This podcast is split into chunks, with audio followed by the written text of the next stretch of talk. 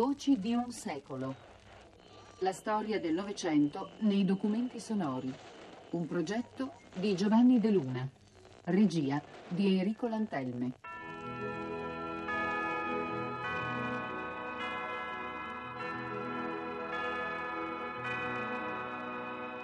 Cinquant'anni di comunicazione politica. Settima puntata. La svolta.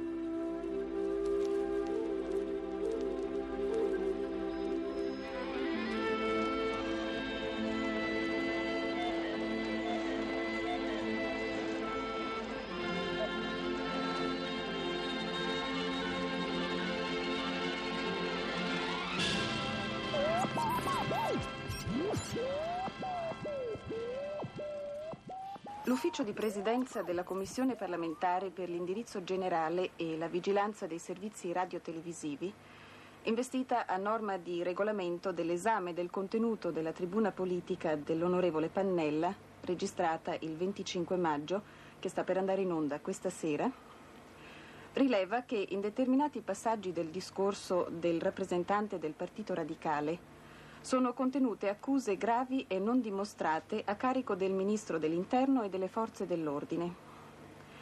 E questo in contrasto con i principi fondamentali di lealtà, correttezza e obiettività a cui i partiti si sono impegnati nell'uso della tribuna politica. Al termine della trasmissione sarà diffuso un comunicato del Ministero dell'Interno.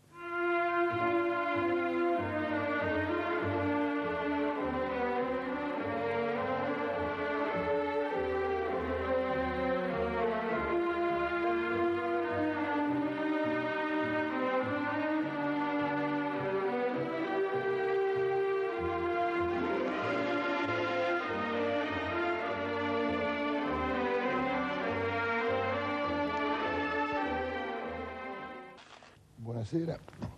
Abbiamo strappato questa volta non più di un quarto d'ora, hanno ristretto a un quarto d'ora le tribune politiche perché le voci diverse che nella televisione rischiavano di venire attraverso le normali tribune politiche di mezz'ora o 40 minuti facciano il meno guai possibili ai tenutari del regime della violenza e della corruzione.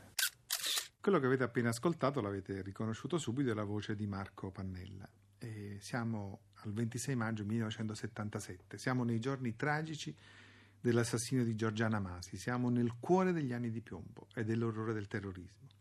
Giorgiana Masi fu uccisa dalla polizia e sulla sua morte si innescarono polemiche durissime che coinvolsero soprattutto l'allora ministro degli interni, l'onorevole Cossiga. Ma non è questo che noi mettiamo al centro del nostro intervento di oggi. Sempre all'interno di questo studio del rapporto tra comunicazione e politica, tra mass media e politica, quello che a noi interessa è sottolineare come quell'intervento di Marco Pannella rappresenti nella nostra ottica uno spartiacque indiscusso.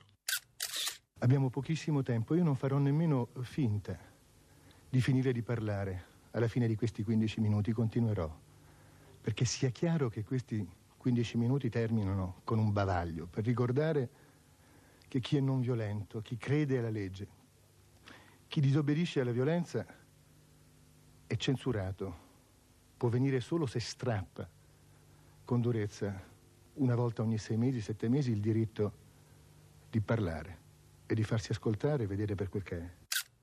Guardate, il termine svolta è certamente abusato dagli storici, ma questa volta appare veramente appropriato. Proviamo a riassumere rispetto alle puntate precedenti il percorso fin qui seguito nell'esame tra, proprio tra le forme della comunicazione e della politica.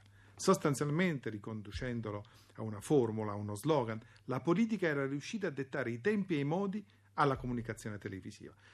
La politica aveva esercitato una sorta di leadership anche culturale, imponendo quindi una sorta di modello pedagogico autoritario che aveva, come dire, influenzato sia il linguaggio ma anche gli apparati scenici e i tempi della comunicazione televisiva. L'irruzione di Pannella in quella tribuna elettorale sconvolse radicalmente questo assetto.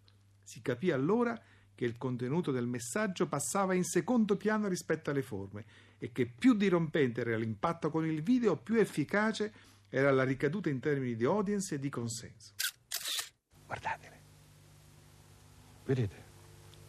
Vedete questi autonomi, questi assassini? che stanno ammazzando poliziotti. Guardateli, eh, li riconosciamo, vedete la spranga, il volto, teppisti, guardate, li avete visti bene. Potremmo vederne degli altri. Volete vedere una P-38, un'arma a tamburo? Eccola qui. Il 12 maggio ce n'erano centinaia di questa gente. Gli assassini dei poliziotti. Erano poliziotti.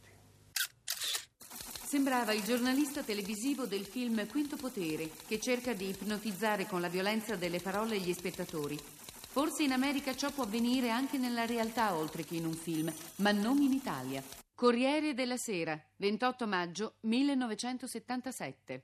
Ritorniamo quindi ancora su Pannella in questo primo pionieristico esercizio di un percorso che nel futuro vedrà nettamente capovolgersi i rapporti di forza tra televisione e politica. Noi questo dobbiamo dire, che il tempo dei lupi è venuto, stanno scendendo dalla montagna gli assassini, è vero. Da nove anni, a Piazza Fontana, vi ricordate Pinelli, Valpreda? Non vi ricordate la nostra solitudine quando dicevamo che dietro c'era lo Stato, che ammazzava per farci paura e per poter ammazzare ancora di più, ritornare magari al fascismo, per difendere la corruzione, la corruzione della Lockheed contro la verità dei giornali o delle minoranze.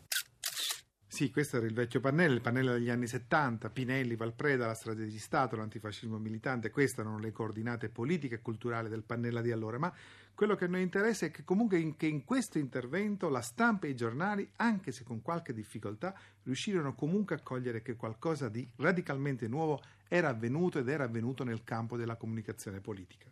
Un modo di utilizzare i mezzi di comunicazione che rappresenta una novità, fondandosi su alcuni ingredienti assai pericolosi per la degenerazione del costume che possono sollecitare ed indurre.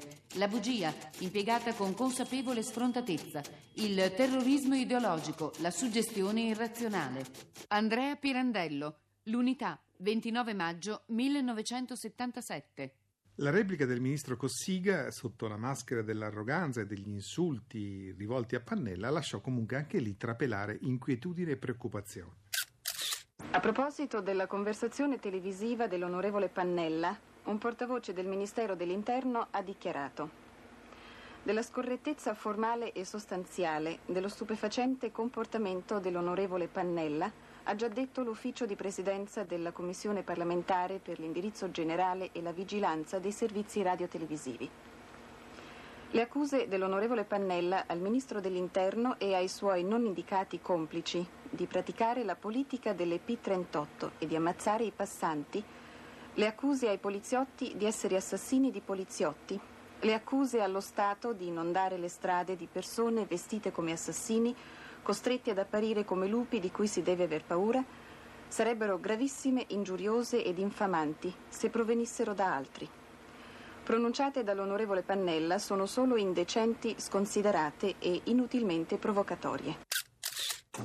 La domanda da rivolgersi è se la rettifica del Ministero poteva avvenire in quel momento e in quella forma per bocca di un'annunciatrice della RAI TV.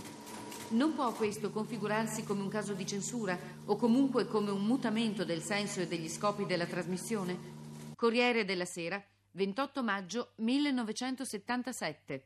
Certo, una pagina che sembra oggi, come dire, ammuffita e ingiallita rispetto poi ai rapporti che si sono stati negli anni Ottanta tra Pannella e il ministro Cossica, però è una pagina che ci restituisce esattamente quel clima culturale e quel clima politico.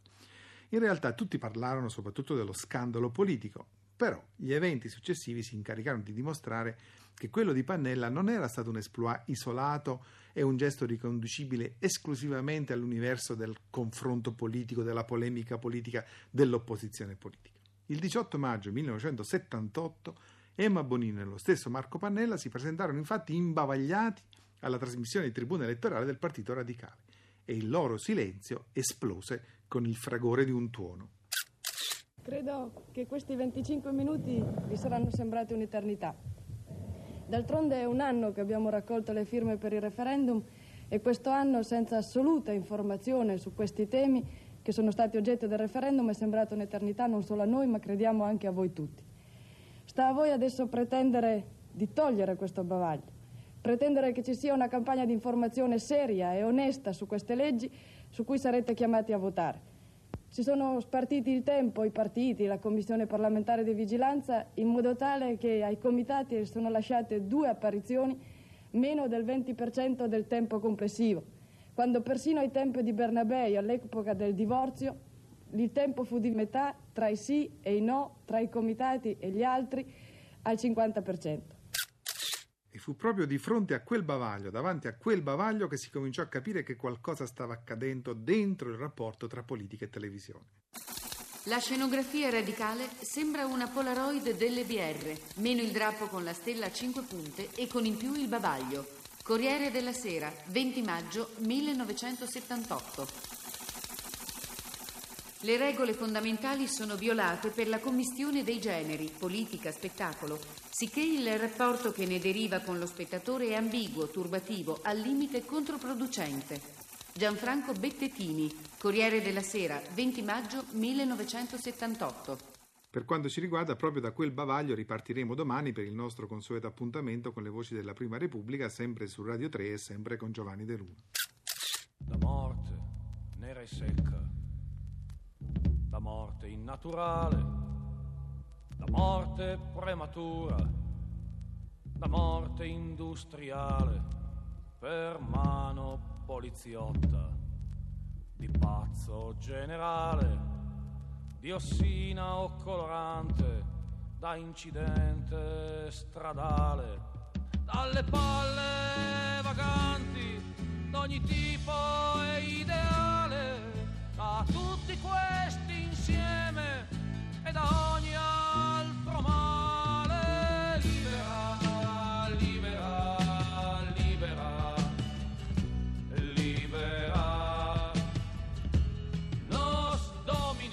Per il ciclo Voci di un secolo abbiamo trasmesso 50 anni di comunicazione politica. Settima puntata. La svolta.